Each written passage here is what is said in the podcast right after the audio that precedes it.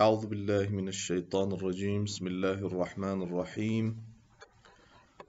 الحمد لله رب العالمين والصلاة والسلام على رسولنا محمد وعلى آله وصحبه وسلم. We hadden het laatst over de vier toestanden waarin je kunt verkeren als je extra tijd overhoudt. De eerste toestand die hebben we gezien. Imam al-Ghazali rahmatullahi ta'ala alayh heeft ons daar uitgelegd. Dat je je bezig kunt houden met nuttige kennis. Als je tijd overhoudt nadat je je verplichtingen bent nagekomen. Al-halatu thaniyatu, de tweede toestand, alla tahsil al-ilm al-nafi'i dat je niet in staat bent om nuttige kennis te verwerven. Dus de eerste toestand, uh, die is voor jou overbodig geworden. Waarom? En je kan het niet. Het lukt jou niet. En niet iedereen heeft de aanleg om uh, te studeren. Daarom, wij zeggen het ook altijd tegen de moslims, tegen de ouders, tegen de jongeren. Doe waar je aanleg voor hebt waar je interesse in hebt. Iedereen wil universiteit studeren. Ja, oké, maar heb jij aandacht voor veel lezen? Kan je veel lezen, veel literatuur lezen? Kan je schrijven? Zie je? Heb jij het begrip, het vermogen, de capaciteit om die kennis, die informatie te verwerken? Je gooit jezelf in een uh, diepe, duistere put. Je? hebt die vaardigheden niet, je hebt die interesses, die passies niet. Maar puur door de sociale druk, omdat je ouders of mensen in je omgeving tegen jou zeggen je moet studeren, studeer je. Subhanallah. Of ik wil diploma hebben, waarom? Ik wil een goed beroep. Ja, maar subhanallah, kijk, je hebt genoeg mogelijkheden. Ja, je kan handel drijven, je kan op talloze manieren kan jij geld verdienen. Als je zo kijkt, heel veel rijke mensen, zij kunnen, ze hebben niet eens een handtekening. En hij kan niet eens een handtekening plaatsen. Die man is zo rijk, maar hij is analfabeet. Hij kan niet lezen en schrijven. Zulke mensen heb ik gezien van vorige generaties. Ja, nee, geld en dat soort dingen heeft niks te maken met uh, diploma en kennis. Er zijn ook mensen die hebben diploma, maar hij, leeft, uh, hij speelt kiet aan het eind van de maand. Als hij niet uh, onder de nul komt op zijn rekening, in rood komt, is hij blij. Daarom, rust is van Allah. Oké, jij moet middelen treffen, maar doe waar je goed in bent. Zie, als jij goed kan bakken, dan jij kan uh, bakker worden of kok worden. Zie je? Als jij uh, goed bent in verzorging en dat soort dingen, dan jij kan kapper worden of iets anders wat daarop lijkt. Zie je? Ben jij goed in wiskunde? Oké, dan kun je de techniek in. Je kan je daarmee bezighouden. Zie je? Heb jij aanleg voor uh, al-Quran, voor tafsir, voor qira'at? Oké, dan kan je, je, hebt, je, bent, je kan goed memoriseren, je bent hafs al-Quran, je kan de recitatie stijlen, je vindt dat leuk, je memoriseert dat, je leert dat. Is goed. Zie, dan kun je daarin specialiseren. Op deze manier heeft iedereen zijn eigen weg gevonden. Maar wat is de laatste jaren gebeurd? Mensen krijgen geen goede begeleiding meer alsof dat het ideaal is.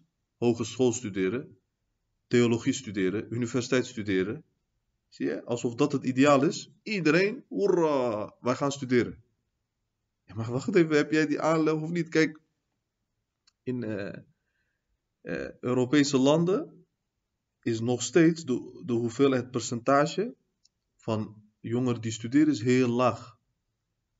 Misschien 30 of 40 op de duizend. Dus alleen 30 of 40 mensen van de duizend uh, die studeren aan de universiteit. Nou, dat is normaal. Dat is een kleine minderheid, zo hoort het ook. Ja, niet iedereen kan dat doen. Maar als je kijkt naar bepaalde moslimlanden, het aantal is best hoog. Kwaliteit is ook niet goed van de universiteiten. En ja, dit zeg ik niet, hè. dit zeggen hoogleraren zelf bijvoorbeeld in Turkije, er zijn hoogleraren daar aan de universiteit, zij zeggen, is verspilde tijd. verkwiste tijd om hier de universiteit te doen, zegt hij. Hij is hoogleraar aan de universiteit, maar hij zegt is niet goed. Het onderwijssysteem, kwaliteit is niet goed, bijvoorbeeld. Dus wat wil ik hiermee zeggen?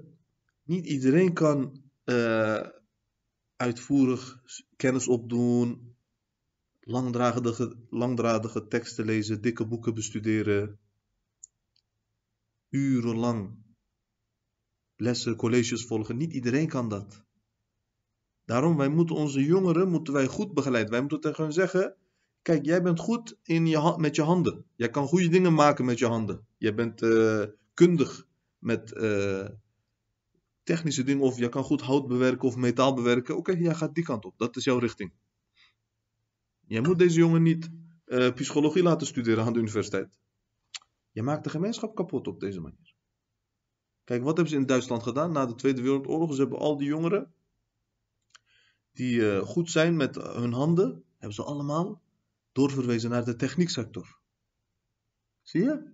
En wat is er gebeurd? Het hele land uh, is staande gebleven daardoor.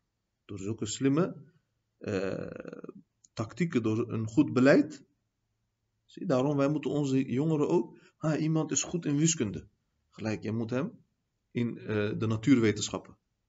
Je moet hem daar naartoe verwijzen. Of in de techniek, je moet hem doorverwijzen. Iemand is goed in talen, geesteswetenschap. Of geschiedenis, of uh, een taal, uh, literatuur, literatuurwetenschap. Iemand is goed in ulum al-hadith, gelijk. Studeer maar aan een universiteit of hogeschool. Ga maar daar hadith, specialiseer je daar in hadith. Bijvoorbeeld. Dit zijn voorbeelden. Zie je? Dit zijn voorbeelden. op deze manier moet dat. Niet iedereen kan studeren. Dat is belangrijk om te begrijpen. Maar helaas, mensen begrijpen dat niet. Ze denken het is het ideaal. Als iedereen studeert, hoe meer mensen universiteit doen, hoe beter. Dat is niet zo. Hoe des te slechter, schadelijker dat is. Zie je? Het is belangrijk eigenlijk. Eigenlijk kan ik hier één les over geven, uitgebreid, maar we kunnen nu niet te veel uitweiden. Maar het is inderdaad iets waar we ons over moeten buigen. Goed erover na moeten denken, een goed beleid moeten ontwikkelen. In het bijzonder voor moslimjongeren natuurlijk. Ja, wij komen op voor de, wij behartigen de belangen van moslims, van moslimjongeren. Dus daarom spreken we over hun. ولكن تشتغل بوظائف العبادات من الذكر والقراءة والتسبيحات والتسبيحات والصلوات. Maar hij zegt, wat moet hij doen? Hij kan geen uh, uitgebreid kennis opdoen. Dus hij gaat zich bezighouden met de rituelen, met extra uh, aanbiedingen. Uh, met taken in uh, dhikr en qira'a. Dus hij gaat de Koran reciteren, dhikr doen, uh, tesbihat gaat hij doen, enzovoort. فذلك من درجات العابدين وسير الصالحين. Dat is van de rangen van aanbidders, hè? van vromen. Het behoort tot de kenmerken van vrome mensen om dit soort mooie aanbiedingen te doen. Zie als je je niet kan verdiepen in kennis, dan ga je je verdiepen in aanbidding. Dat is ook goed. Maar let wel op, hè. kijk, wat hebben wij gezegd? Na de fara'id. Dus zoals het verplicht is om vijf keer per dag te bidden, om te vasten in de maand Ramadan, is het ook verplicht. Welke hadith hadden we vorige les gelezen? Talabul ilmi faridatun ala kulli muslim. Sahih hadith. Profeet Allah zegt, het is verplicht, verplicht, net als gebed. Net als uh, vast in de maand Ramadan. Net als zakat betalen, net als hajj, is kennis vergaren ook verplicht. Om welke kennis gaat het hier? Basiskennis. Basiskennis. Zie je? En die basiskennis, dat kan soms ook persoonsgebonden, kan dat verminderen of vermeerderen. Dat heeft met de condities, het is conditioneel. Wat bedoel ik daarmee? Uh, stel je voor in Aqida, basiskennis is, uh, zes pilaren van iman en een kleine toelichting ervan. Eigenlijk, dat is de kern van Aqidah. Dus je gelooft in Allah en dan leer je ook wie is Allah. Zijn eigenschappen. Zie je, de essentie van zijn eigenschappen leer je dan. Wat gaat op voor Allah, wat gaat niet op voor Allah. Dat moet je kennen, is verplicht voor elke moslim. Je gelooft in de engelen. Wie zijn engelen? Je moet een kleine toelichting ervan kunnen weten. Wat zijn engelen? Wie zijn dat? Dat zijn vrome dienaren van Allah. Ze gehoorzamen Allah altijd. Zie je, ze zijn nooit uh, ongehoorzaam, ze hebben geen geslacht. Begrijp je? Ze, ze planten niet voort. Enzovoort. En dan over, dit is ja één kleine les, één dun boekje. De, onze ulama hebben heel veel boeken, zulke boeken hebben ze voor de awam. Voor de leek hebben ze gecompileerd, kleine dunne boekjes waarin staat, waar moet moslim in geloven. Zie je, maar dat is de kern. Normaliter is dat de basiskennis die verplicht is voor iedereen. Maar nu, we hebben media, we hebben sociale media. Uh, we hebben halve uh, imams gekregen in deze tijd helaas. Halve imams, halve geleerden. Zie je, ze praten onzin. Eentje ontkent sunnah, andere ontkent hadith.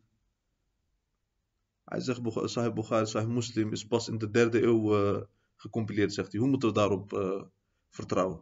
Nauzubillah. Zulke domme uitspraken, zulke dwaasheid, achterlijke uitspraken, die kom je tegen. Ook onder de mensen die zogenaamd kennis hebben vergaard. Zie je? Terwijl eigenlijk in de tijd van de Sahaba is al geschreven, hadith is geschreven, maar deze persoon, hij kent de geschiedenis niet, islamische geschiedenis niet, hij kent de wordingsgeschiedenis niet van hadith. We zijn nu net begonnen met uh, een serie, nieuwe serie aan artikelen in de wordingsgeschiedenis van de hadithwetenschap. Zie je? Dus lees dat inshallah, dan kan je ook zien. Maar er is ook een ander artikel, de profetische traditie en de uitdagingen. Dus ook een aantal delen is dat, heel belangrijk, zie je? Dat is algemene cultuur, religieuze cultuur die jij moet hebben. Als moslim in Europa, je moet dat hebben. Waarom? Je hebt nu ook Orientalisten hier allemaal uh, rare figuren die uh, spreken uh, ongegronde dingen over jouw religie. Jij moet goed ingelicht zijn. Je moet jezelf panseren tegen dit soort aanvallen van buitenaf. Anders, hoe ga je je religie verdedigen? Hoe ga je je iman beschermen? Zie dus, conditioneel. Aqid kan conditioneel zijn. Daruyatuddin. Yani, in deze tijd dingen worden ontkend. Jij hoort dat. Als, als bij jou twijfels worden opgewekt. Als je niet wordt beïnvloed, oké, dat is geen probleem. Maar als bij jou twijfels worden opgewekt, wat moet jij doen? Jij moet tegengif. Jij moet kuur vinden. Dan wordt dat ook verplicht voor jou. Zie je? Dus op die manier kan uh, de verplichte kennis toenemen. Zo moet je dat zien. Het is conditioneel. Daarom, wij kunnen niet zeggen dat de verplichte kennis voor een jonge man of een jonge dame in Europa hetzelfde is als uh, de verplichte kennis voor een jonge man in uh, een dorp ergens in het oosten van Turkije, bijvoorbeeld. Ze is niet precies hetzelfde. Maar goed, laatste jaren door sociale media is dat ook niet meer zo. Door de globalisering beginnen die discrepanties ook steeds meer af te nemen. dat is ook een feit. maar goed, nogmaals, op deze manier moet jij jezelf behoeden tegen dit soort valse beweringen over jouw religie. Snap je hoe dat, hoe dat is? Dat is verplicht voor elke moslim Die uh, beïnvloed wordt door deze uitspraak. فذلك من درجات العابدين وسير الصالحين. Dit is dus, dat je met aanbiddingen bezighoudt, is het kenmerk is, uh, behoort tot de rangen van aanbidders van vrome watakunu bidhalika aydan min al-faizina en op deze manier kan je ook tot de uh, gene behoren die bevrijd zijn die uh, gelukzalig zijn, die het succes hebben behaald. De derde toestand. En tashtagila bima tusilu bihi khayran ila al-muslimina. Dat je je bezighoudt eh, met dat soort dingen waarmee je goedheid, eh, waarmee je profijt kunt geven aan de moslims. Het is ook heel mooi. Gidma. Sayyidun Nasi Khadimuhum. Zie je? De heer van een volk, wie is dat? Degene die hen dient. Maar nu is het niet zo. Nu ben je de heer van een volk of een groep als je net als stamleider zit, ergens in de hoek van de ruimte en je hebt een sobha in je hand. Je zit net als stamleider. Uh, geef je opdracht aan mensen. En dan komen mensen jouw handen kussen. Ze gaan in de rij om jouw handen te kussen. Mensen denken, dit is uh, de leider, dit is de Heer. Dit is niet de leider, is, is niet de Heer. Wie is de Heer? Profeet sallam. Als er groepen kwamen buiten Medina. Om de islam te leren of om zich te bekeren. Profeet sallam ging hun uh, dienen. Hij ging serveren, sallallahu alayhi wasallam. Subhanallah. Hij ging ze serveren. Daarom, mensen begrepen niet gelijk wie de profeet was. Natuurlijk, hij heeft een uitstraling, een bijzondere uitstraling. Een afwijkende uitstraling. Absoluut, geen twijfel. Dus mensen die hem zien, die uh, kregen eerst vrees en uh, ze wilden hem groot achten. Die eerste indruk was altijd heel uh, intensief en heel ingrijpend. Zie zo zien we in de Shama'il boeken, zien we dat. En vervolgens, als ze een nader gesprek gingen voeren met de profeet sallallahu en ze leerden hem kennen, dan kregen ze in één keer liefde. Dus aanvankelijk was het een ingrijpende indruk, een intensieve indruk. En daarna was het uh, liefde en uh, socialiteit en, enzovoort. Maar profeet sallallahu alayhi wasallam, als iemand kwam, kon hij niet meteen begrijpen dat hij de profeet was. Waarom? En sallallahu alayhi hij liep, hij liep altijd samen met zijn metgezellen, nooit voor. Soms liep hij achter. Metgezellen die wilden achter hem lopen, maar hij zei altijd loop door, loop door. Of hij ging tussen hen lopen, of hij ging achter, soms ging hij zelfs achterlopen, sallallahu alayhi wasallam. Allah, Allah. Kijk deze profeet. Nu als mensen voor hem lopen, voor iemand, hij zegt, wat doe jij? Je moet respectvol zijn. Oké, hij moet respectvol zijn. Dat, hij moet dat zelf doen. Je moet niet zo zeggen tegen hem. Of waarom pak je mijn jas niet? Waarom leg je mijn schoenen niet? Waarom onthaal je mij niet? Waarom ontvang je mij niet? Subhanallah. Gaat allemaal in tegen de akhlaq van de profeet. En dit zijn dingen, mensen doen dat uit liefde voor jou. Jij kan dit niet aan mensen opleggen, omdat jij een sheikh bent, of leraar bent, of alim bent. Als, als mensen liefde voor jou krijgen, dan doen ze dat van, van, uit hunzelf wel. Niet jij gaat dat aan hun uh, instrueren, jij gaat directieven geven, doe dit, doe dat. Dat kan je in de akhlaak van geen één profeet, van geen één uh, uh, vrome kan je, of geleerde kan je dat zien. Integendeel, je ziet altijd nederigheid, nederigheid. Hier, eerste voorbeeld is profeet Mohammed sallallahu alayhi wasallam. Dus wat moet jij doen? Jij moet de moslims dienen, dienen. Maakt niet uit. Je hebt deze titel, die titel, je bent zo'n groot geleerde, je bent zo vroom, jij verricht zoveel aanbiedingen.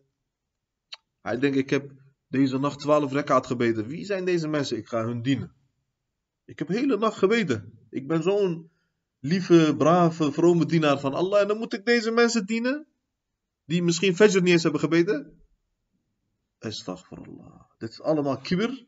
En kibber verwoest jou, is de grootste ziekte die er is. Kibber. Oké, hij heeft ook een zonde, misschien hij heeft Fajr niet gedaan of uh, hij heeft een andere zonde, hij heeft tekortkomingen, maar jij hebt kibber is de grootste zonde die er is. Allah houdt niet van hoogmoedigen. Zie je? Daarom wat gaan wij doen? Wij gaan elkaar dienen. Profeet Allah was ook zo. Hij ging sandalen naaien van mensen, van anderen. Hij ging hun sandalen dicht naaien. Hij ging mensen helpen altijd met hun uh, zaken. Hij ging thuis, sallallahu met huishouden helpen, zijn vrouw. Zo was profeet sallallahu alayhi wasallam. Maar hoe zijn wij? Is niet voor mij. Ik kom hier, ik geef mijn les, ik geef mijn lezing, ik ga weg. Sommige mensen die, jongeren die studeren, zij willen geen les geven aan kinderen. Ze zeggen, waarom ik ga geen kinderopvang spelen? Subhanallah, wat is dat voor uitspraak? Hij heeft niks van die kennis begrepen. Hij wil aan volwassenen lesgeven. Waarom? Omdat volwassene mensen die gaan hem prijzen, ze gaan uh, hem respecteren. Hij heeft aandacht nodig. Zie je, intentie is problematisch. Er zit probleem in de intentie. Zie je hoe dat is? Maar hij wil niks eh, te maken hebben met kinderen. Waarom? Ik ben geen kinderopvang. Maar hij heeft niet door, kinderen zijn het belangrijkste. Als jij echt islam wil dienen, jij moet kinderen helpen, onderwijzen. Maar dat is niet zijn doel. Dat is niet zijn motief. Dat is, dat is niet zijn ambitie. De islam dienen, de moslims dienen, de gemeenschap dienen. Zij, hij wil zichzelf dienen. Hij wil aandacht. Hij wil steeds uh, geprezen worden. En uh, hij wil altijd centraal staan. Subhanallah. Ja. Bijvoorbeeld, jullie merken het ook wel als ik lezing geef of lessen geef. Ik probeer het taalniveau zo laag mogelijk te trekken. Zo simpel mogelijk te spreken. in volkstaal. Waarom? Ik wil ook dat kinderen en dat minderjarigen luisteren en begrijpen wat ik zeg. Ik kan nu ook moeilijke termen, technische termen gebruiken. Maar ja, wat is dan gebeurd? Mensen gaan over mij zeggen, mashallah, hij heeft kennis. En maar kijk, ik kan een groot uh, publiek van mij, die ik eigenlijk het belangrijkste vind, die kan mij niet bereiken. Er ontstaat een taalbarrière. En daarom, wat moeten wij doen? Wij moeten het taalniveau verlagen. Jaren terug, ik gaf lezing. Er waren ook ouderen gekomen, maar voornamelijk waren het ook kinderen, jongeren. Dat is mijn doel, is, dat, zijn, dat is mijn doelgroep. Wat moet ik met oudere mensen? Na 18, 19, 20 jaar is afgelopen. Wat, niks aan zulke mensen. Zie je? Iedereen redt zichzelf. Jij kan niemand wijsmaken, dat bedoel ik. Kinderen zijn voor mij belangrijk. Jongeren zijn voor mij belangrijk. Dus uh, ik gaf lezing. Aan het einde van de lezing. Iemand kwam naar mij. Hij zei: Waarom praat jij zo eenvoudig en simpel? En je maakt af en toe grapjes. Ik zei tegen hem: Ontbreekt er bij jou wijsheid en inzicht? Kijk eens zo om je heen. Kijk, kijk naar de doelgroep. Ja, nee. Jij bent hier een van de weinige volwassenen. Ik kan toch niet mijn niveau uh, heffen naar jouw niveau? Dat is toch geen wijsheid? Ik, moet, ik spreek de kinderen hier aan. Er zijn jij kinderen hier. Ik moet ze aanspreken zoals zij dat. حدثوا الناس بحسب عقولهم. En spreek de mensen aan. Er zijn verschillende overleveringen hierover in, de, in Sahih Bukhari ook. Hij spreekt mensen aan zoals zij dat begrijpen, conform hun verstand. Zie je hoe dat is? Waarom belangrijkste doelgroep? Zijn kinderen natuurlijk. En jongeren. Goed, wij moeten niet te veel uitweiden, maar dit zijn maatschappelijke problemen. Die ik zelf tegenkom, die ik meemaak, die intensief aanwezig zijn in de samenleving. Dit zijn dingen, het dinun nasiha. Zie, het geloof is, profeet Allah zegt, het geloof, de islam is nasiha. Is advies geven, advies. Als wij deze problemen niet gaan benoemen, als we ze niet aan de kaak gaan stellen, wat is onze functie dan? Wat heeft het dan zin om deze lezing te doen? Tuurlijk moeten we over de problemen spreken. Waarom? En niet om elkaar in discredit te brengen, maar om elkaar te verbeteren juist. Daarom Omar radiallahu anhu, wat zegt hij? Mogen Allah tevreden zijn, genadig zijn met degene die onze tekortkomingen cadeau geven aan ons. Dus hij ziet een tekortkoming die iemand aan hem vertelt, een constructieve kritiek, naqtul banna. Banna. In Arabisch zeggen, naqt banna. Dus constructieve kritiek. Niet die man in de grond boren, gelijk maken aan de grond. Of over zijn persoonlijke dingen spreken. Nee.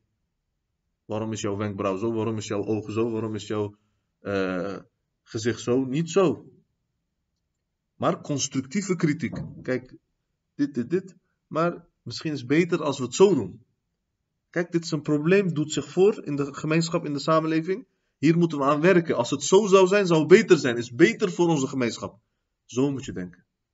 Moslim moet zo constructieve kritiek geven aan elkaar. Nou, Omar radiallahu anhu zegt, als iemand dat aan mij geeft, ik accept, ik zie dat, ik beschouw dat als een cadeau, zegt hij. Als een geschenk. En zo waren die grote, daarom zij, waren, zij verbeterden zich alleen maar. Zij gingen vooruit. Maar wij gaan achteruit. Waarom? Niemand durft de problemen op te noemen. Iedereen wil geliefd worden. Iedereen wil uh, het cent centrale punt zijn. Zie je? En waarom? Als ik nu de proble problemen benoem, dan gaat iedereen weg van mij. Niemand gaat naar mij luisteren. Dan luistert hij niet. Je doet voor zijn best wel.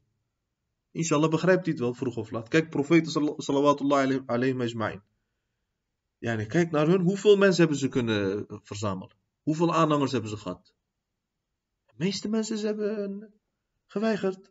Ze hielden niet van hun. Nog alayhi salam, uh, imam al-Nasafi in zijn tafsir van Surah Nuh. Er is een surah in de Koran, Surah Nuh. Imam Nasafi, hij zegt daar. Het was met Nuh alayhi salam zo erg geworden, want in Surah Nuh staat zijn munajat met Allah. Hij doet dua aan Allah en hij vraagt, Noach, Noach, Noach alayhi salam. Hij vraagt, hij verzoekt de, vervloek, de verwoesting van zijn volk. Zie je? Maar Imam Nasafi zegt daar, hij zegt, het had zo één punt bereikt. Kijk, Noach salam heeft 950 jaar, hij was profeet hè.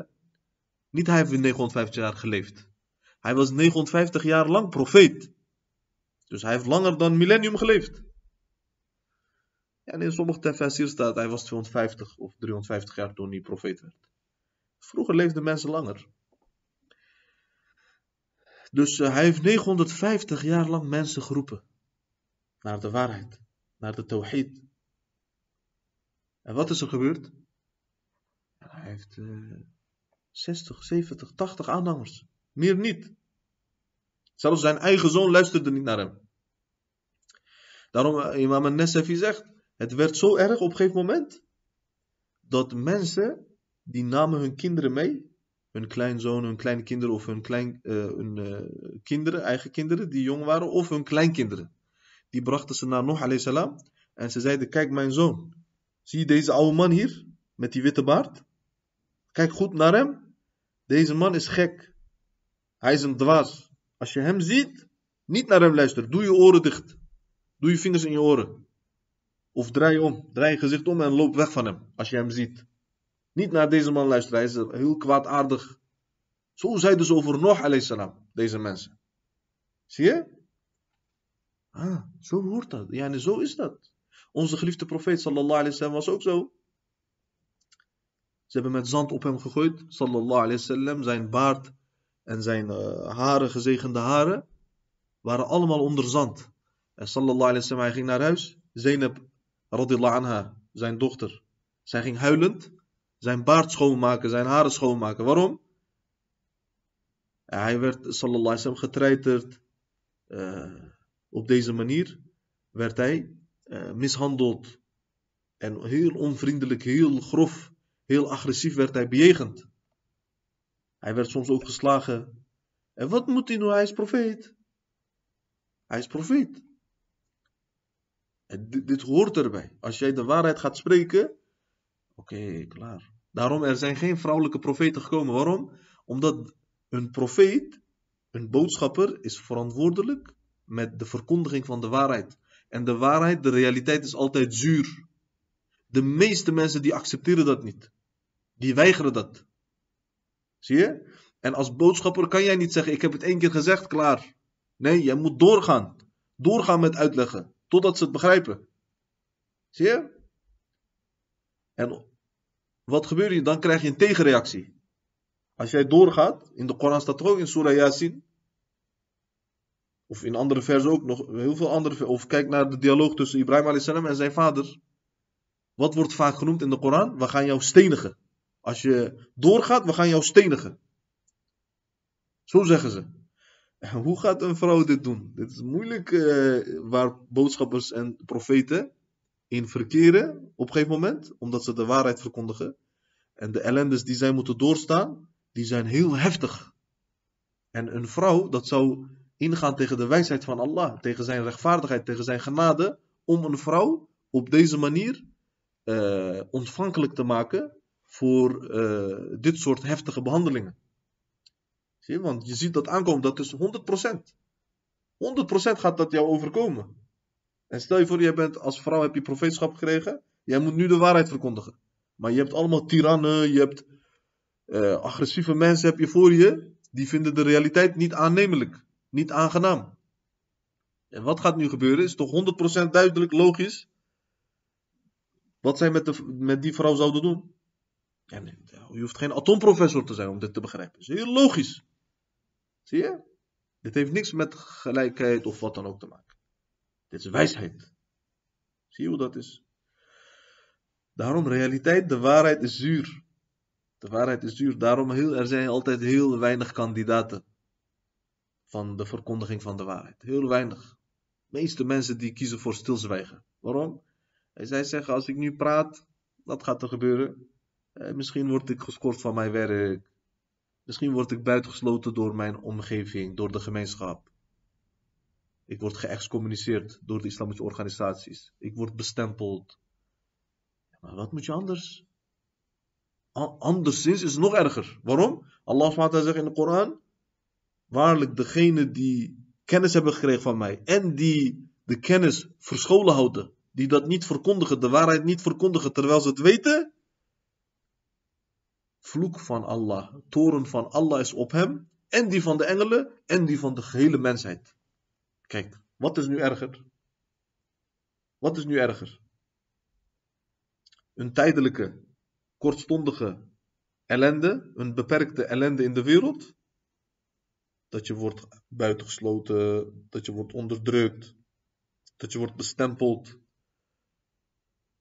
Dat of de vloek van Allah, de toren van Allah. Welk is erger? Ja, je moet overweging maken. Zie je, zo is dat.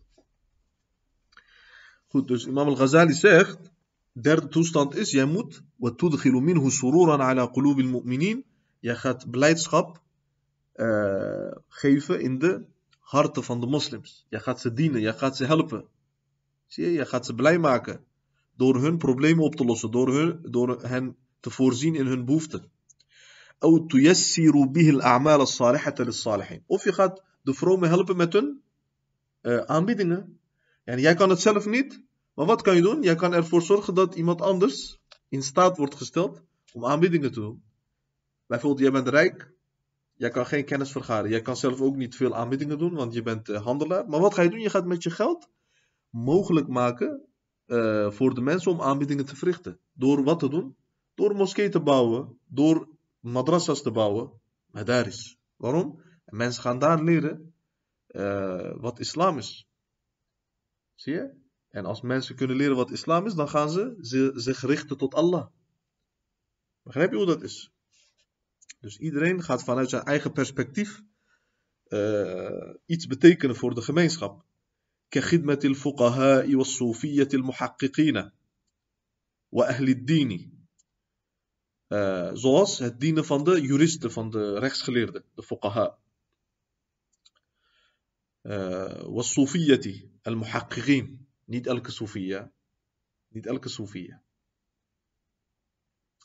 heel veel mensen zeggen ik ben soefi ik ben derwish. Jij bent derwish, jij bent Soefi, maar ik kijk naar jouw akida, klopt niet. Jouw akida klopt niet. Jij praat over uh, hoge rangen, over uh, en over kushufat en zohorat, over ingevingen, over inspiraties, over dromen. Jij praat over dit soort zaken. Maar je kent de eigenschap van Allah niet. Subhanallah. Hij zegt, ik heb Allah in mijn dromen gezien. En dan vraag je hem, wat is de eigenschap van Allah? Noem de essentie van de eigenschap van Allah op. Hij kan niet opnoemen. En nu, hoe plausibel is dit? Zie, hoe plausibel is dit? Jij bent een potentiële slachtoffer van de shaitaan. Potentiële. Waarom? Je basiskennis niet. Je leert niet. Zie je? Zo kan niet. Hij heeft niet geleerd, hij weet niet wat is haram en halal. In het bijzonder met betrekking tot seksensegregatie. Hij zegt, ik ben sheikh geworden, ik ben sheikh op tariqa, maar wat is gebeurd? Uh, ik uh, heb vrouwelijke leerlingen. Oké, je hebt vrouw, vrouwelijke leerlingen. En wat doet hij? Eén op één. Waarom? Dit zijn privé dingen, ik moet één op één met haar spreken. Zo zegt de sheikh. Maar jij bent nu duivels werk aan het doen. Jij bent nu slachtoffer van shaitan geworden. Hoe kan je zoiets zeggen? Jij kan dus geen fuck. Jij weet geen fuck. Eerst sharia. Eerst de fuck. Eerst haram en halal. En dan pas kan jij zulke beweringen doen. Want ik ben sheikh of wat dan ook. Hoe kan je sheikh zijn zonder uh, kennis, zonder akida kennis? Kan niet. Kijk maar naar Sufi al-Muhaqqiqin. Sheikh Ahmed al-Rufa'i, Sheikh Abdul Qadir al-Jilani, deze grote imam, imams. Bahauddin al-Naqshbandi. Dit zijn grote imams. Ze allemaal, kijk, een van de grootste imams van uh, de Naqshbandiya tariqa. Wie is dat? Sheikh Ahmed al-Sarhandi, toch? Die bekend staat als imam Rabbani. Hij heeft ook Maktubat, hij heeft andere boeken geschreven. Wat zegt hij altijd? Als je in zijn Maktubat kijkt. Niet elke brief is geschikt voor iedereen, maar is, want je begrijpt dat niet. Je begrijpt dat niet. Uh, maar Sheikh Mohammed Amin R, rahimahullah ta'ala, uh, grote Koerdische geleerde was hij. Uh, overleden laatst, jaren terug. rahimahullah. Hij heeft een aantal brieven van hem verzameld bijvoorbeeld. Die ook geschikt is voor de leek, waarin mooie adviezen staan. Want die andere brieven die bevatten bepaalde zaken, niet iedereen begrijpt dat. Zie je, omdat het te maken heeft met ervaringen, met spirituele ervaringen. Ze begrijpen dat niet. Daarom is het niet geschikt voor iedereen om zomaar alles te lezen. Dat probleem hebben we nu ook. Maar goed, uh, wat zegt imam eh, Rabbani in heel veel uh, brieven van hem, die hij schreef aan koningen, aan leiders, aan politieke leiders, aan geleerden, aan zijn leerlingen. Heel vaak geeft hij het advies leer. Hij zegt, eigenlijk zegt hij ook nog eens, je hoeft geen tasawuf te leren, zegt hij. Geen tasawuf boeken lezen, zegt, zegt hij. Waarom? Hij zegt, tasawuf, dat is een spirituele ervaring. Zie je? Dat kan je niet lezen met uh, tekst. Je kan wel lezen, maar hij bedoelt, door dat te lezen, kan je niet vooruit gaan. Zie je? Dat spirituele ervaring. Dat is iets met jouw spirituele leermeester. Die geeft jou die richtlijn. Hij geeft jou die kuur die bij jou past. Zo is het ook met de artsen, met de dokters. Als jij naar een dokter gaat, hij kan jou verkeerde medicijn geven. Waarom? Omdat hij jouw ziekte niet goed kent. Of hij is geen goede arts, of hij kent jou niet goed. Eén van de twee. Dus die medicijn, die kuur die hij aan jou geeft, dat is misschien voor iemand anders wel goed, maar voor jou niet. Het is voor jou een gif geworden. Waarom? Uh, het dosis is niet uh, precies. Zie je? Die medicijn is niet precies, is niet geschikt voor jou, enzovoort. Dus uh, zo is het ook met de spirituele ziektes. Daarom, jij moet je aansluiten bij een spirituele leermeester, maar een echte spirituele leermeester. Die ook Aqidah goed kent, die ook fiqh goed kent. Zie je? En die ook de sunnah naleeft, volgens de sunnah leeft. Hij is strikt in sunnah. Hij is strikt, hij leeft strikt volgens de Koran en sunnah. Bij zo'n spirituele leermeester moet jij je uh, naar voegen. Zie je? Anders, jij wordt verwoest. Als je naar een neppe, naar een pseudo-sheikh gaat, je wordt verwoest. Dat hij verwoest jou. Hoe oprecht hij ook is, hij verwoest jou, want er zijn voorwaarden hiervoor. Het is net als arts. Stel je voor iemand, hij is heel oprecht, heel eerlijk, hij wil mensen helpen, maar hij is niet echt de arts. Hij heeft niet die fase doorgaan, hij heeft niet een bepaald niveau bereikt dat hij uh, uh, chirurgie kan toepassen of uh, dat hij medicijnen kan maken en kan geven aan mensen, kan voorschrijven aan mensen. Hij heeft dat niveau niet. En jij gaat naar hem toe, jij zegt, hij is een hele goede man, vriendelijk, hij wil mij helpen. Maar hij wil jou helpen, maar hij gaat jou vermoorden, hij gaat jou beroven van je leven. Hoe oprecht hij ook is, hij gaat jou beroven van je leven. Zie je? Zo is dit ook. Daarom, als je kijkt naar de geleerden, wat geven zij altijd? Voorwaarden, kwaliteiten van een echte sheikh. Imam Ghazali schrijft dat ook. Imam uh, Ibn Ata'illah al-Sakandari schrijft dat ook. Imam Rabbani schrijft dat ook. Heel veel grote Sufi, muhaqqiqin, zij schrijven dat. Zie je? Die uh, echte geleerden die ook de sharia goed kennen, zij geven dit soort kwaliteiten. Begrijp je? Jij moet dan goed kijken bij wie ben je, achter wie loop jij aan. Zie je? Onze sheikh, Sheikh Mahmoud, uh, hij zegt er zijn 4000 sunan. 4000 sunnah onderdelen zijn er. Als ik er vier van verlaat, als jullie zien, ik heb vier sunnahs verlaten in mijn leven. Hij zegt, bid niet achter mij, kom niet achter mij aan.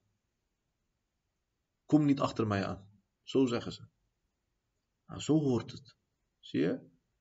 Een echte sheikh moet zo zijn. Zijn sheikh, Sheikh uh, Ali Haidar al-Akhischawi.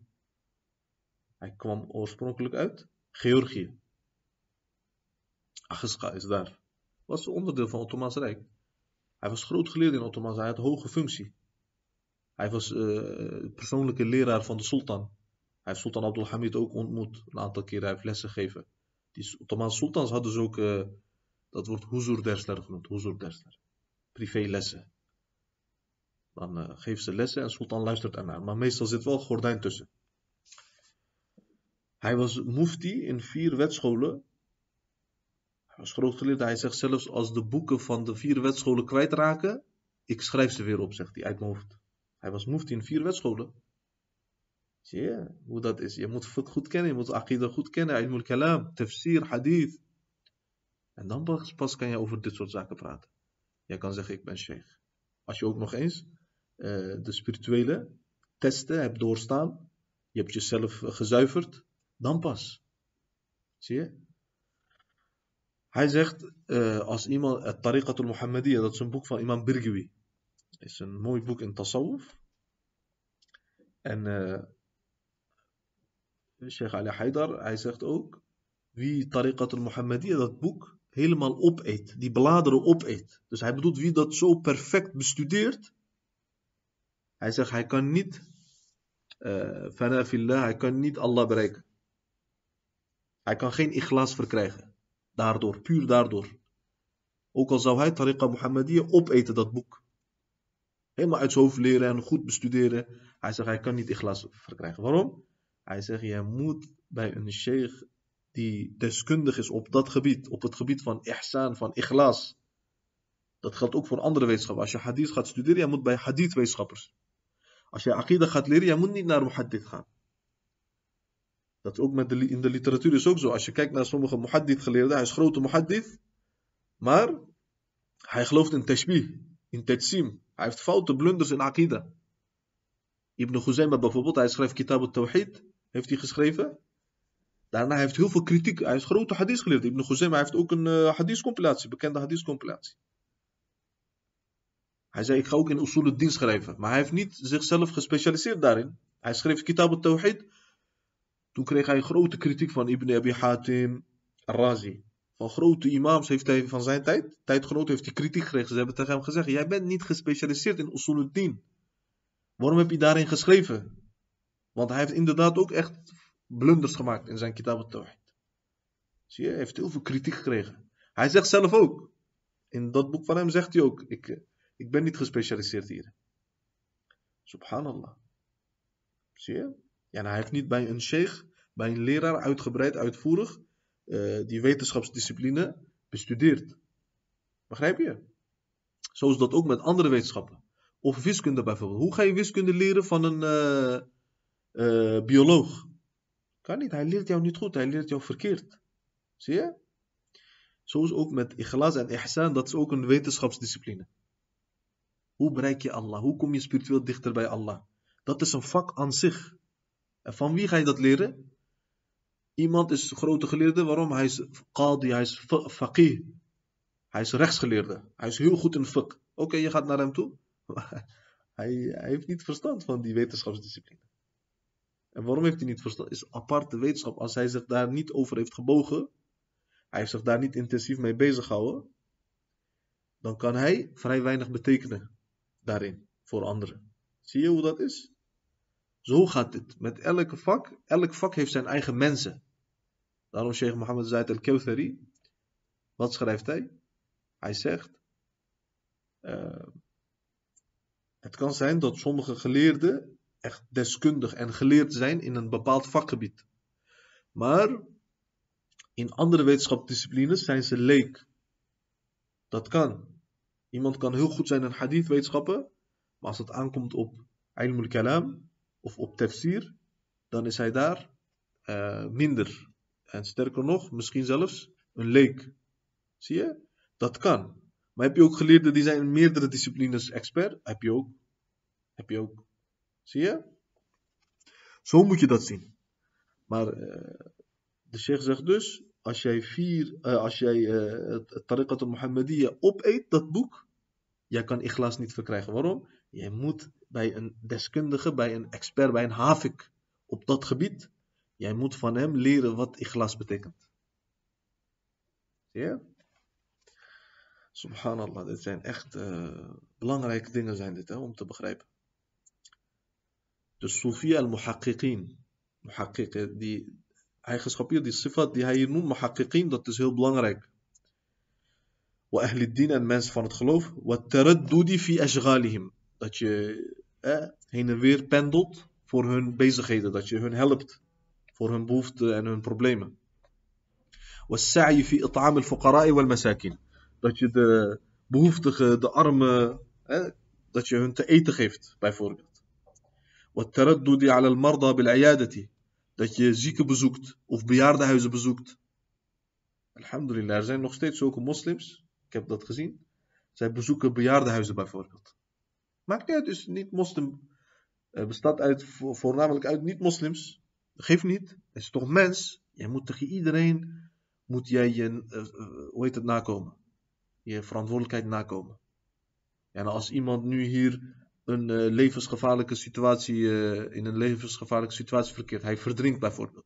Dan ga je toch niet vragen, ben je moslim of niet? Als je moslim bent, dan ga ik springen in het water, anders niet. Nou, billah, zoiets bestaat niet. In de islam, jij moet tegenover iedereen, je hebt verantwoordelijkheid. Tegenover iedereen.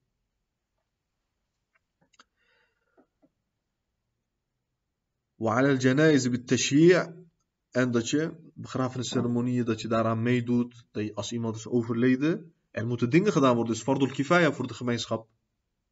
Minimaal één iemand moet dat doen. Die werkzaamheden moet hij uitvoeren, die taken. Wat zijn dat? De dode wassen, uh, wikkelen in een doek, in het doodskleed, begraven, hè? Eh, de rituele uitvoeren, janaza gebed uitvoeren. Dat is allemaal uh, verplicht. فكل ذلك أفضل من النوافل. Al deze dingen, hè, die corporatieve dingen, dus die gemeenschappelijke, maatschappelijke taken, werkzaamheden, hè, om, uh, voor de gemeenschap, die zijn allemaal wat? Die zijn beter, voortreffelijker dan extra gebeden, zegt Imam al-Ghazali. Dan extra uh, aanbiedingen. فإن هذه عبادات. Dit zijn ook uh, aanbiedingen. وفيها رفق بالمسلمين. En hierin zit wat? Zit genade, medelijden, eh, zachtaardigheid voor de moslims. الحالة الرابعة vierde toestand. ألا تقوى على ذلك. Als jij dat niet kan, de voornoemde toestanden, je kan daar niet in verkeren. واشتغلت بحاجتك اكتسابا على نفسك وعلى عيالك. Hou je bezig met wat? Met je eigen persoonlijke behoeften door uh, te werken. Zie je? Voor jezelf en voor je familie. Om brood op tafel te leggen, voor je onderhoudskosten. Ga je werken, zegt hij. Waqad salim al-muslimoon mink. Dan zijn de moslims in ieder geval gevrijwaard tegen jou schade. Zie je? Wa aminu min lisanika. Ze zijn veilig tegen jou, eh, tong en hand. Het is iets groots. Al-muslimu man Selim al-muslimuna min lisanihi wa yadihi. Zie je, ware gelovigen, ware moslim is wie? Degene die eh, andere mensen met zijn hand of tong geen schade toebrengt. Dus mensen zijn veilig tegen hem voor zijn tong en hand. Dus hij roddelt niet over anderen, hij stilt niet van anderen. Lekker dinuk, op deze manier eh, is jouw geloof ook veilig. Zie je, als je je gewoon met je eigen dingen bezighoudt. Daarom, kijk maar zo in de gemeenschap, meeste problemen. Bijvoorbeeld mensen die roddelen. Waarom roddelen ze? Waar wordt meest geroddeld? Waar wordt meest geroddeld? Als je zo goed kijkt, waar wordt meest geroddeld? In plekken waar mensen niks doen. Bijvoorbeeld moskeeën. Mensen die niks te doen hebben, ze komen naar een moskee. Uh, wat doet hij? Hij gaat daar roddelen. Hij houdt zich ook niet bezig met aanbiddingen. Roddelen in de masjid, hij roddelt. Ik heb dit zo vaak gezien. Subhanallah. Hij roddelt daar. Over anderen. Hij spreekt kwaad over anderen. Waarom? Hij heeft niks te doen. In koffiehuizen, in cafés. Hij heeft niks te doen. Ja, midden in de dag, in de middag. Hij zit in, de, in een café of koffiehuis. Subhanallah. Dat betekent gewoon, jij bent een nutteloze man. Nutteloze man. En je hebt niks te doen of zo. Of hij staat op de straat. Ergens, hij staat in het park of zo, hij zit daar. Mensen die niet bezig zijn met bepaalde bezig, wereldse of uh, religieuze bezigheden. Eerste wat, ga, wat zij gaan doen is wat? Haram. Of ze gaan roddelen, of ze gaan naar haram kijken, of ze gaan uh, haram nuttigen, of misschien te veel nuttigen, overbodig nuttigen. Enzovoort enzovoort. Daarom het meeste probleem komt van wie in de gemeenschap? Mensen die niks te doen hebben. Mensen die druk hebben met bezigheden, met werk, met, met studeren, met kennis, met aanbiedingen. Mensen die hun dag hebben gevuld, zij kunnen geen kwaadaardigheid doen. Zij kunnen geen onheil doen. Waarom? Hij heeft geen tijd. Hij kan niet roddelen. Waarom? Hij heeft geen tijd. Met wie moet hij roddelen? Hoe kan hij roddelen? Hij moet zoveel dingen moet hij doen. Zie je? En zo gaat dat. Een kind dat bezig is met studeren. Hoe gaat hij roddelen? Een jonge man die bezig is met studeren. Hoe gaat hij nog naar haram kijken? Hij is zo druk bezig. Een vrouw die bezig is met huishouden, met koken, met opvoeding van kinderen, onderwijs van kinderen. Hoe gaat zij nog uh, kunnen roddelen en naar uh, kwaadaardige tv-series kijken? Kan niet. Ze heeft druk. Een man die werkt, die bezig is met zijn beroep, of die handelt, die handel heeft, die een winkel heeft, die een kraampje heeft. Hoe gaat hij nog roddelen? Hij heeft zo druk.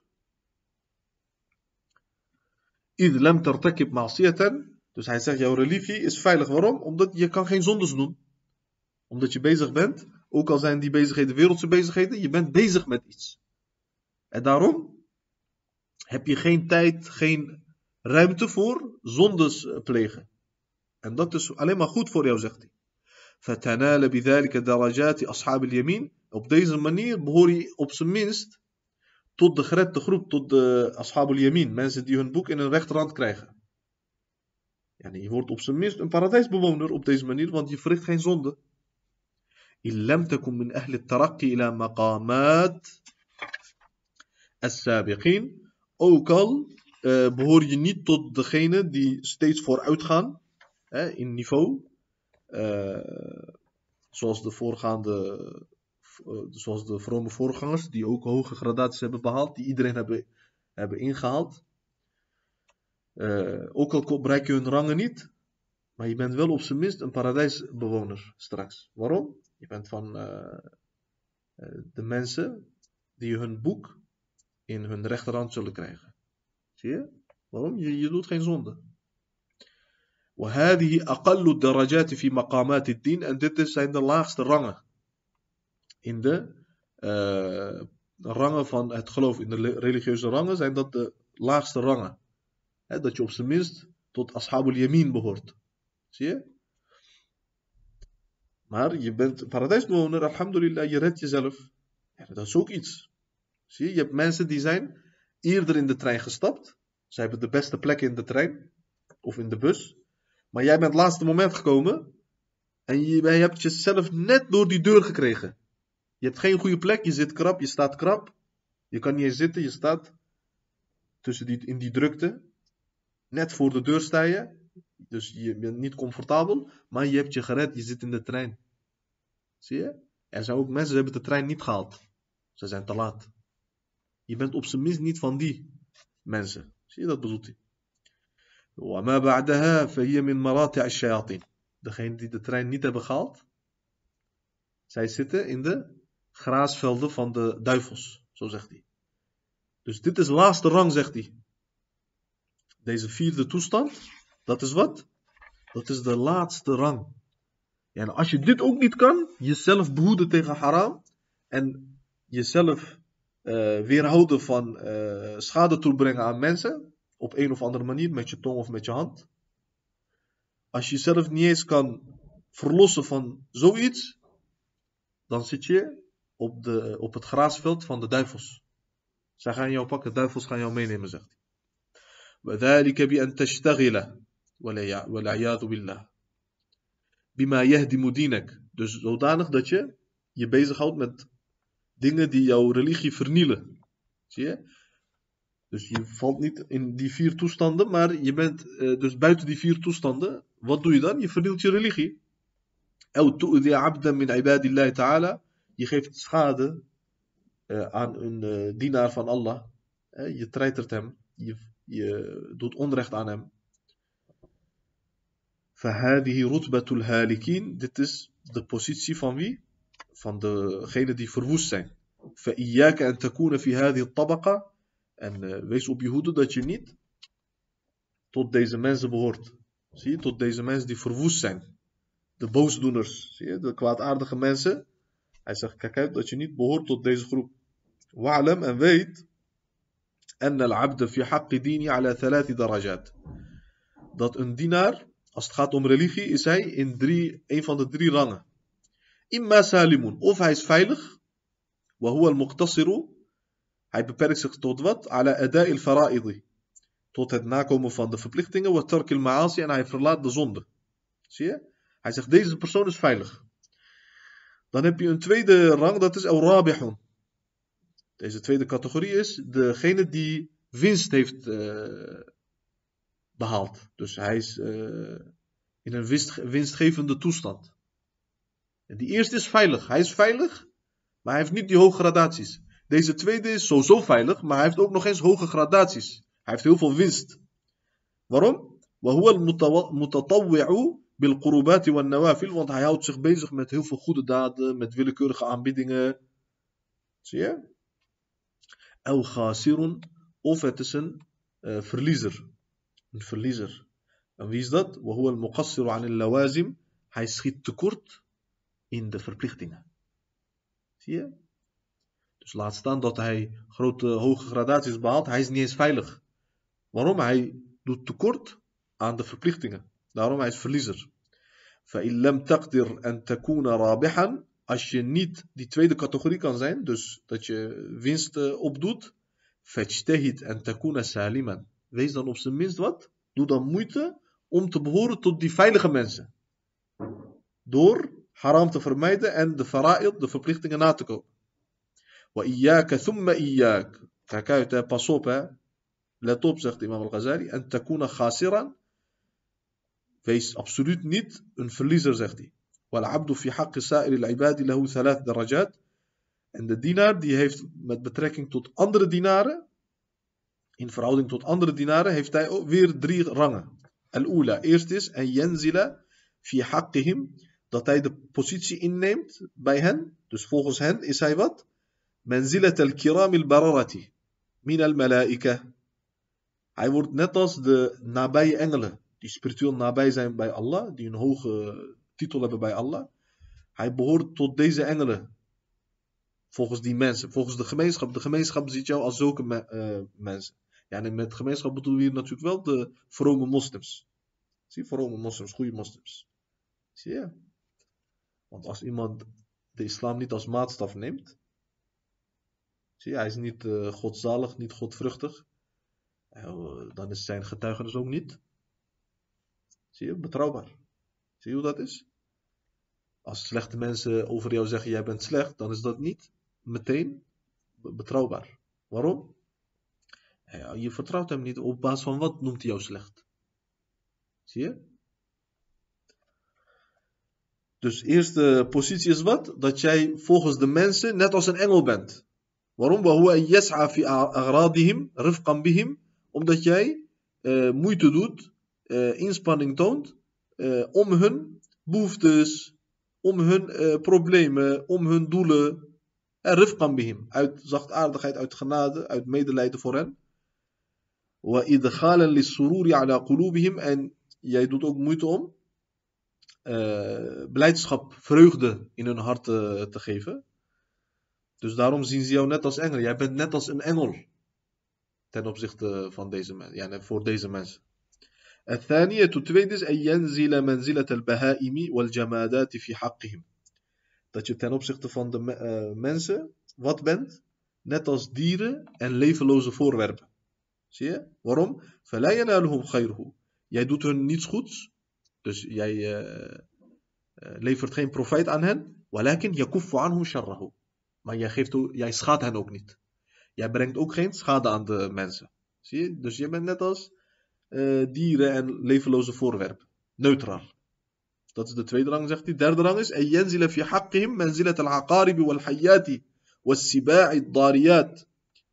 Dat je volgens hen ten opzichte van hen, net als scorpioenen en slangen en uh, wilde dieren bent. Net als roofdieren. En waarom?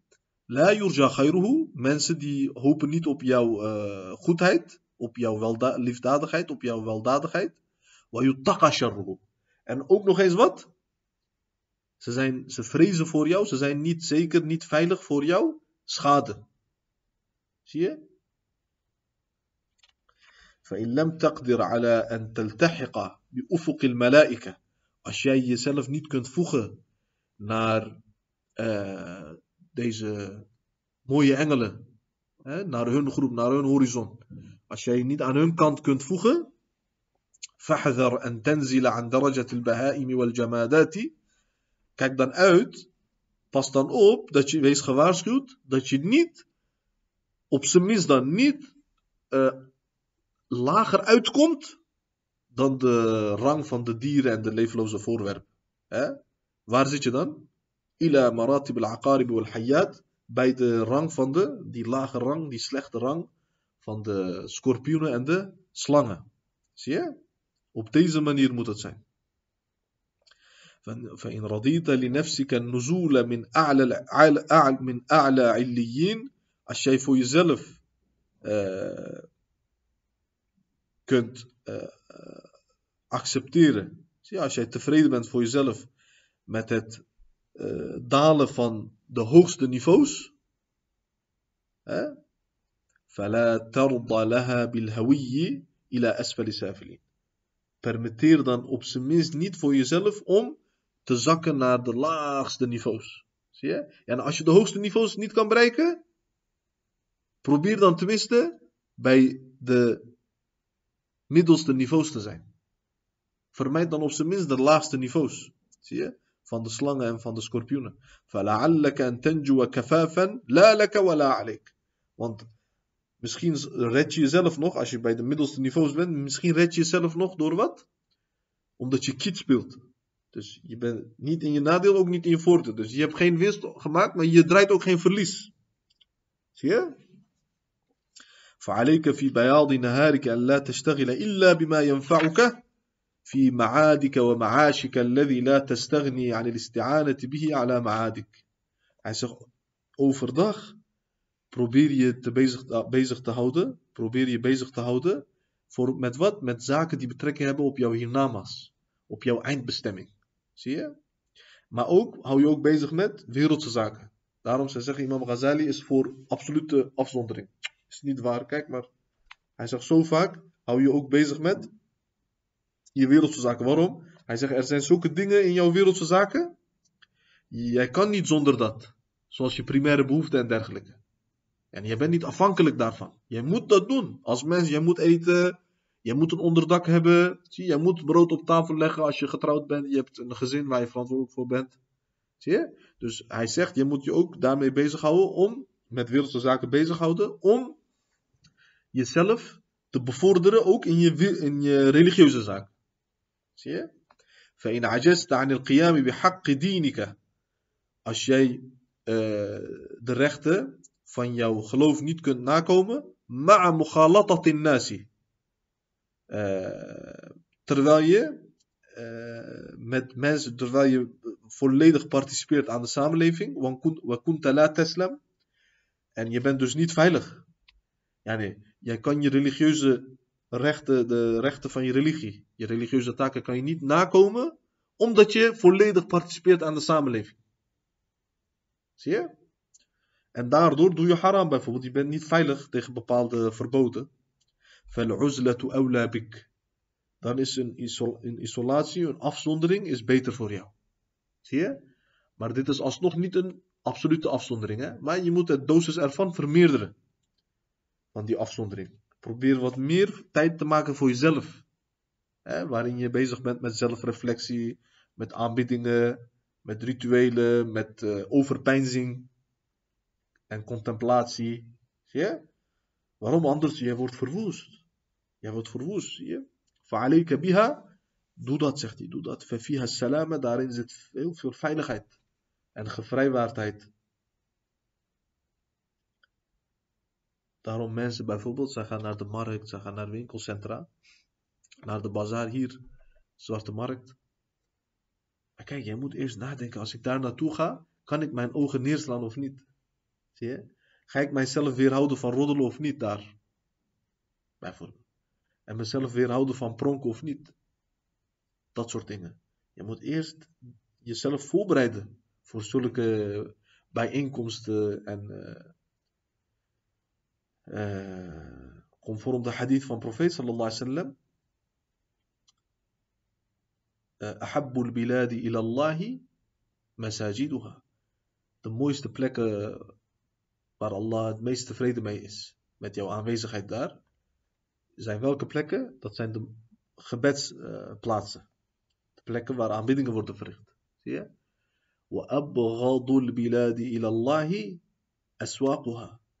En waar is Allah subhanahu het meest ontevreden mee? Met welke plekken?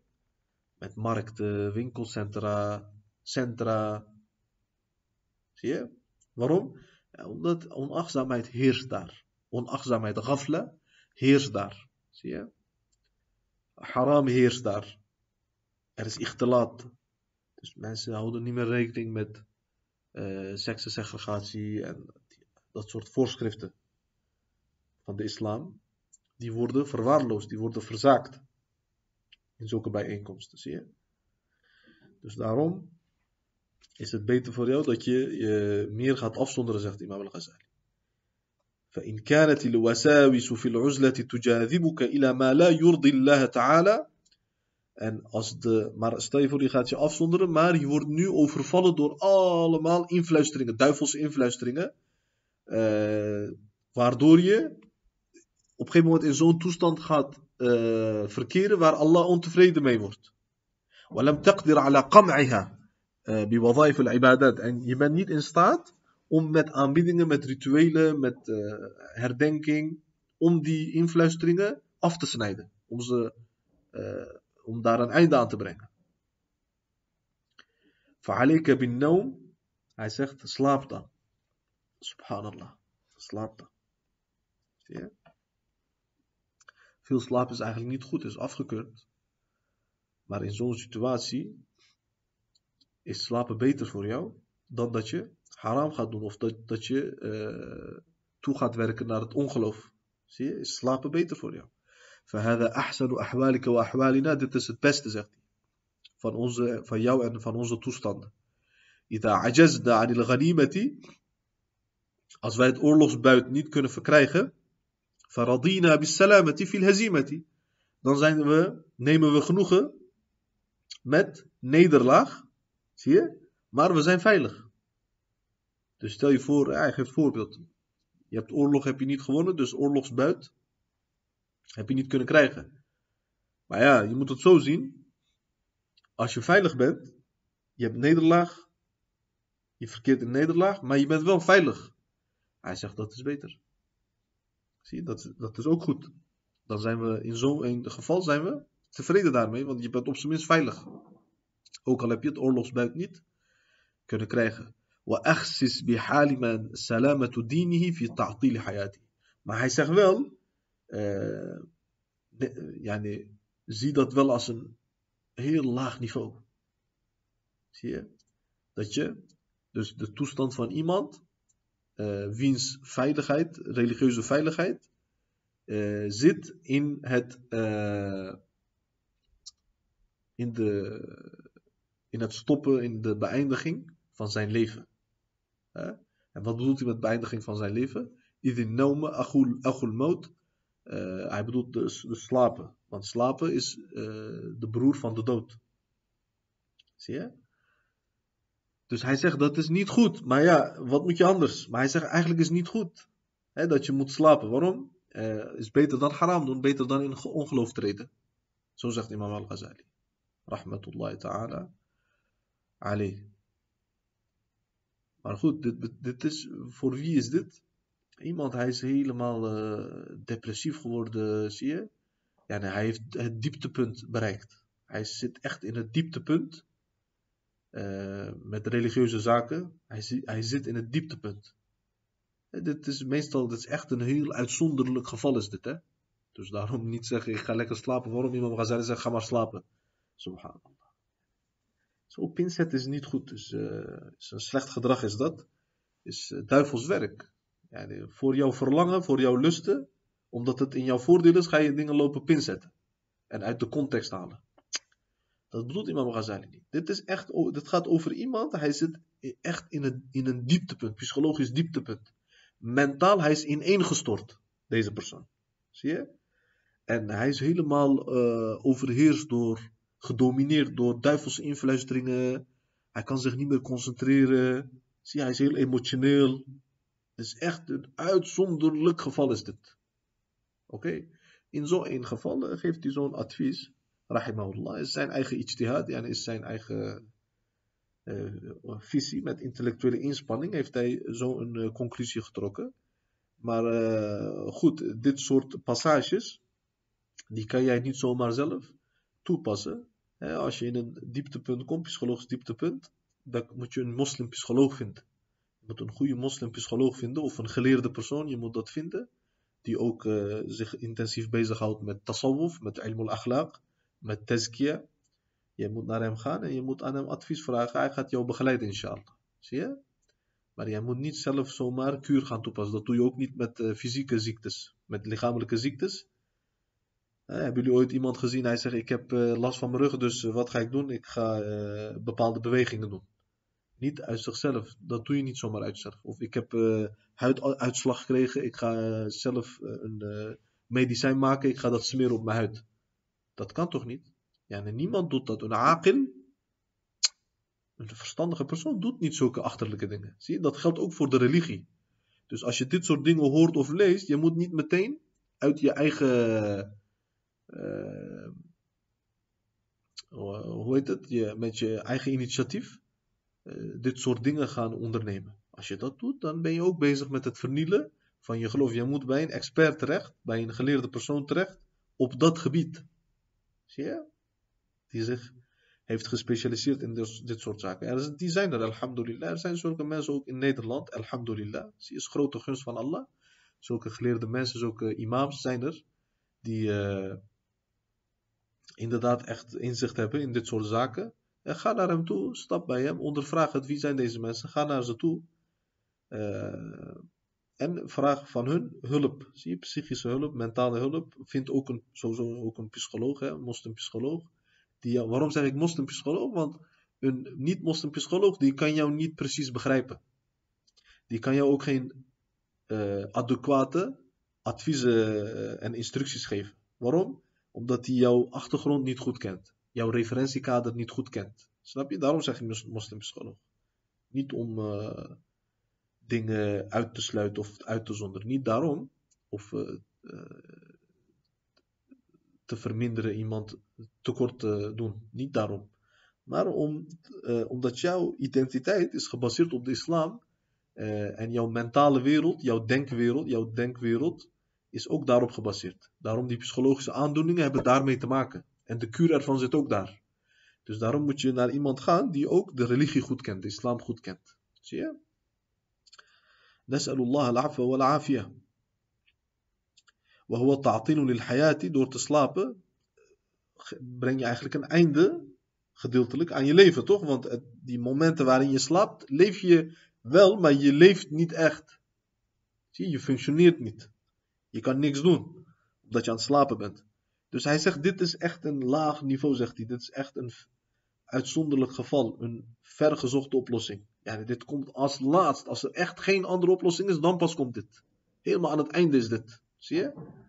Dit moet je zien als amputatie. Dus uh, stel je voor een arts-chirurg, hij kijkt naar jou en hij ziet, jouw hand is heel erg geworden, er is geen kuur meer. Dus wat gaan we doen? We gaan amputeren. Waarom? Anders wordt het nog erger. Je hele lichaam gaat verspreiden in je hele lichaam. Zie je? Die amputatie, dat is de laatste oplossing is dat. Laatste alternatief. Als er geen ander alternatief is, dan komt amputatie. Zie je? Zo moet je dit soort dingen ook zien. In Ihya heb je ook veel van dit soort dingen. Maar mensen begrijpen dat niet. Ze hebben die voorkennis niet, die achtergrondkennis niet. Dan denken ze gelijk, oh wat zegt Imam Ghazali allemaal? Hij praat verkeerde dingen. Maar je, moet, je hebt het complete plaatje niet. Zie? Welke werken van Imam Ghazali heb jij bestudeerd? Je praat zomaar over Imam Ghazali. Ook andere mensen zeggen, Imam Ghazali zegt, je moet je absoluut afzonderen. Is niet waar. Andere dwazen zeggen, Imam Ghazali, heeft de wetenschap verijdeld. Hij zegt, je moet niet wetenschap uh, bedrijven. Hij zegt juist tegenovergestelde. Ja, deze mensen, ze begrijpen of niet wat Imam Ghazali zegt, of ze hebben problemen met taal, ze hebben een taalbarrière, ze begrijpen het niet. Ze hebben inzichtsproblemen, ze begrijpen het niet. Of ze doen expres. Ze willen Imam Ghazali gewoon, uit jaloezie willen ze hem uh, vernederen. Ja, aan de schandpaal uh, nagelen. Ja, zo kan toch niet? Waarom praat je zomaar over geleerde mensen? Ah, heeft hij ook fouten? Tuurlijk heeft iedereen fouten. Zie je? Maar als ik tien fouten heb, Snap je? Als ik 100 fouten heb, Imam Ghazali heeft één fout. Als Imam Ghazali één fout hebt, heeft, jij hebt 10 fouten, 100 fouten. Jij hebt 1000 fouten, ik heb 1000 fouten. Dus je moet iedereen op zijn plek leggen. Je moet iedereen de uh, waardige positie geven. En niet zomaar geleerden gaan afkraken. Geleerde mensen, vooral zulke grote titels. En mensen, ja, van wie heeft hij die titel gekregen? Van deze omma. Van de grote geleerden van deze omma heeft hij die titel gekregen. Niet van mij en van jou. Dan is het ook niet aan jou of aan mij om hem af te kraken, nauzubillah. Dus je moet respectvol zijn met de uh, grote geleerden, met dit soort grote geleerden. En niet zomaar uh, universele uitspraken gaan doen. Uh, gaan generaliseren, hij zegt dit, hij zegt dat. Je hebt niet begrepen wat hij zegt en dan doe je zulke grote uitspraken. Je moet eerst goed bestuderen, wat zegt hij, dan pas kan je zulke uitspraken doen. Goed. Dus wij moeten dit soort dingen goed begrijpen. Waltihaqum bil jamadat. Hij zegt door dus deze kuur uit te voeren, zegt hij, voeg je wel toe aan, je sluit je aan bij de levenloze voorwerpen. Want zij doen ook niks, jij slaapt, jij doet ook niks. Fa'lam dhalika, tuwaffaq insha'Allah ta'ala. Weet dit en uh, met de wil van Allah behaal je het succes, zegt uh, onze grote imam, uh, Hujjatul Islam, Abu Hamid al-Ghazali, rahmatullahi ta'ala alayh. we hebben weer een hoofdstuk afgerond. En inshallah gaan we in het volgende hoofdstuk verder met Adabul Isti'adadi li Sa'ir salawat. hoe moet je je voorbereiden op andere gebeden? Zie je? Welke uh, normen, welke etiketten, die uh, komen daarbij kijken. Daar gaat Imam Ghazali ons wijs over maken. Subhanallah, hij heeft echt een diep inzicht. Zie je? Hij weet wat hij zegt, hij weet waar hij over spreekt, rahimahullah. Dus het is een grote leermeester waar wij ook gehoor aan moeten geven en waar wij ons nut uit moeten halen, vooral in deze materialistische tijdperk in deze materialistische, hedonistische samenleving, uh, waar alles draait om uh, materie, om lusten, om genot, om seks, nauzubillah, om eten en drinken, consumptiemaatschappij zijn we geworden, zie je? Eendimensionaal, consumptie, materie, consumptie, materie. Je ziet hoe mensen in de samenleving achter hun brood aangaan. Maar was het maar alleen één brood? Het zijn boodschappenkarretjes worden helemaal gevuld met rotzooi. Zie je? Met heel veel overbodig voedsel waar je geen uh, behoefte aan hebt als mens. Vroeger at men alleen dingen waar hij, waar, wat het lichaam nodig had. Waarmee je in leven kon blijven. Maar nu gooit men heel veel rotzooi in zijn lichaam. Zie je? En dat is gewoon, ik heb medelijden met mensen. Ook voor mezelf, ook voor andere mensen. Ja, we verkeren echt in een uh, rampzalige toestand. Uh, Allahul Musta'an. Uh, we verkeren echt in een rampzalige toestand. Als mensheid. Niet als een bepaalde gemeenschap, moslimgemeenschap of weet ik veel, alleen niet-moslims zijn zo of christenen zijn zo. Zoiets is er niet. Als mensheid. Het is echt een globaal probleem. De toestanden waarin de mensheid verkeert. En mijn bescheiden mening is, alleen de islam kan ons hierbij helpen. Alleen de islam, de voorschriften van de islam, die kunnen ons de weg wijzen. Die kunnen ons uit deze duisternissen halen. Dat hebben we in de geschiedenis hebben we dat gezien. Dat hebben we in de geschiedenis gezien. Toen profeet sallallahu kwam, eh, kijk maar, hoe waren de Arabieren? Kijk naar pre-islamische Arabieren, hoe waren zij? Zij gingen standbeelden aanbidden, die ze met uh, halwa, met zoetigheid hadden gemaakt. En dan gingen ze dat opeten als ze honger kregen. Zij gingen, kleine meisjes gingen ze levend begraven. Omdat ze dat... Uh, hun schaamte vonden. Dat was een eerschendend uh, iets hè, om een dochter te hebben. Dus op jonge leeftijd gingen ze die levend begraven. Of uh, soms werden ook jongens begraven, maar de, de, reden was dus ook door onderhoudskosten. Zie je? Maar onderhoud is aan Allah, is niet aan jou. Zie, maar zo, zo, in zo'n duistere dwaling verkeerde men. Kijk naar de Grieken, ze waren met uh, onzin dingen bezig. Ze gingen goden afbeelden afgoden gingen ze afbeelden. Uh, voor alles hebben ze een afgod uh, hebben ze verzonnen voor liefde, voor seks, voor weet ik veel wat. En dan hebben ze allemaal fabels en overdreven, geëxageerde verhalen, sprookjes verzonnen. die vermoord die, die vermoord die, die, die vecht met die. Ze leven in een fantasiewereld. Ze leven in fantasiewereld. Ze zijn verre van de realiteit. Die Grieken waren verre van realiteit. Zie je, en uh, de Romeinen die leefden in uh, hebzucht, in uh, materialisme. Ze leefden omwille van anderen, ten koste van anderen. Niet omwille, ten koste van anderen. Ze leefden ten koste van anderen, maar omwille van hunzelf leefden ze. Zie je? Uitbuiting, uh, vernedering, onderdrukking. Zit vol. Uh, de Perzen, Perzisch volk. Zij waren zo erg, ze hadden dieptepunten bereikt. Dieptepunt. Waarom? Uh, op een gegeven moment, er was ook een stroming ontstaan, Mazdakisme. Wat is dat? En zij zeiden, alles is halal voor iedereen.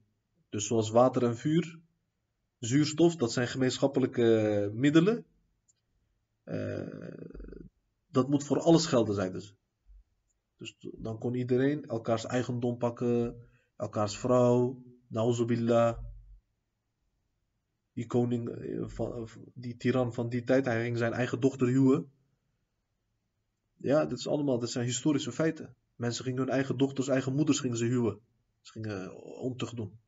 Je kan niet je eigen moeder huwen. Hoe ga je je eigen moeder huwen? Ze gingen ontucht doen ja, met hun eigen uh, nabije familieleden. Zie je? Ja, dat was dieptepunt. Kijk naar de Turken, de Tataren, de Mongolen in die tijd. Mensen in het Verre Oosten. Ja, ze waren net als monsters. Net als wilde dieren. Wat ze zien, ze plunderen dat harteloze, grove, harde mensen. Hardnekkige mensen. Ze plunderen alles wat ze zien. Zie je? Maar al deze, uh, die Indiërs bijvoorbeeld, Hindoes en zo. Nog steeds, nog tot een paar eeuwen terug. Als een man overleed, zijn vrouw werd ook verbrand. Haar as werd bij het lijk gezet van haar man. Levend werd die vrouw uh, uh, verbrand. Waarom? Je hebt geen recht om te leven. Oh, jouw man is dood, dus jij moet ook dood. Zo was het. Daarna moslims, toen ze India hadden veroverd, toen ze daar kwamen, wat hebben die nobele meesters gedaan? Onze grote meesters, onze fuqaha, zij gingen religieuze uitspraak vervaardigen in India. Zij zeiden, moslims, kijk, zij zeggen dit. Kijk, het beleid dat ze ontwikkelen.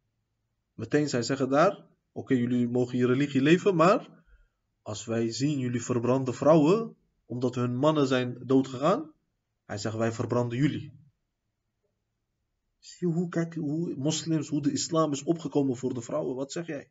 Jij praat, waar, waar praat jij over? Wat weet jij, wat is jouw kennis? Je weet niks over de geschiedenis. Je weet niks over de islam. Je hebt Koran niet bestudeerd. Je hebt geen compleet beeld. Je praat alleen maar. Je leest één keer. Misschien, daar heb ik ook mijn twijfel over. Of je leest. Of je leert of je studeert. Je praat tien keer. Dat kan toch niet? Dat is groot onrecht. Het is zulm dit. Om dit te doen. Jij doet tekort. Deze mensen, moslims, hebben zo gedaan. Ze hebben gelijk fatwa vervaardigd, moslimgeleerden. Ze hebben gezegd, als wij zien jullie verbrande vrouw, is niet moslimvrouw. Is hindoe vrouw. Is geen moslim. Maar zij zeiden, als wij zien jullie verbrande vrouwen, wij verbranden jullie. Je mag niet vrouwen verbranden. Je mag geen mens verbranden. Laat staan mens, jij mag geen dieren verbranden. Zo hebben ze fatwa verva vervaardigd. Daarna die gewoonte is afgeschaft. Is volledig afgeschaft. Nu weet ik het niet. Allah alam, nu weet ik het niet. Want moslims heersen niet. Moslims heersen niet. Nu weet ik niet. Maar in die tijd, moslims hebben deze gewoonte afgeschaft van de hindoes van Indische, van, uh, Indische mensen. Zie je? Zo zijn talloze voorbeelden in de geschiedenis. Daarom islam is gekomen. Kijk, heel veel ellende. Kijk, die Turken. Zij waren zulke plunderaars. Plunderaar. Hij houdt niet van uh, iets wat gebouwd is. Hij plundert alles wat hij ziet. Als hij twee stenen op elkaar ziet, hij wil dat omgooien. Zulke plunderaars waren dat. Ik overdrijf niet. Maar kijk wat islam met hun heeft gemaakt, met dit volk. Kijk wat islam met dit volk heeft gedaan. Arabieren, hetzelfde verhaal. Berbers, hetzelfde verhaal. Zie je? Subhanallah. Daarom, uh, islam is grootste gunst. is grootste kuur voor de moslims, maar ook voor de mensheid. Alle problemen, de oplossing ervan, die zitten in de islam. Alle economische problemen, sociale problemen, maatschappelijke problemen, alles. Gezondheidsproblemen, mentale problemen, gezinsproblemen. De kuur ervan, alle oplossingen die zitten in de islam, in de islamische wetgeving. Wallahi. أنا الله ويتد بست سبحانك اللهم وبحمدك. أشهد أن لا إله إلا أنت. أستغفرك وأتوب إليك. اللهم صل على سيدنا محمد وعلى آله وصحبه وسلم. السلام عليكم ورحمة الله وبركاته.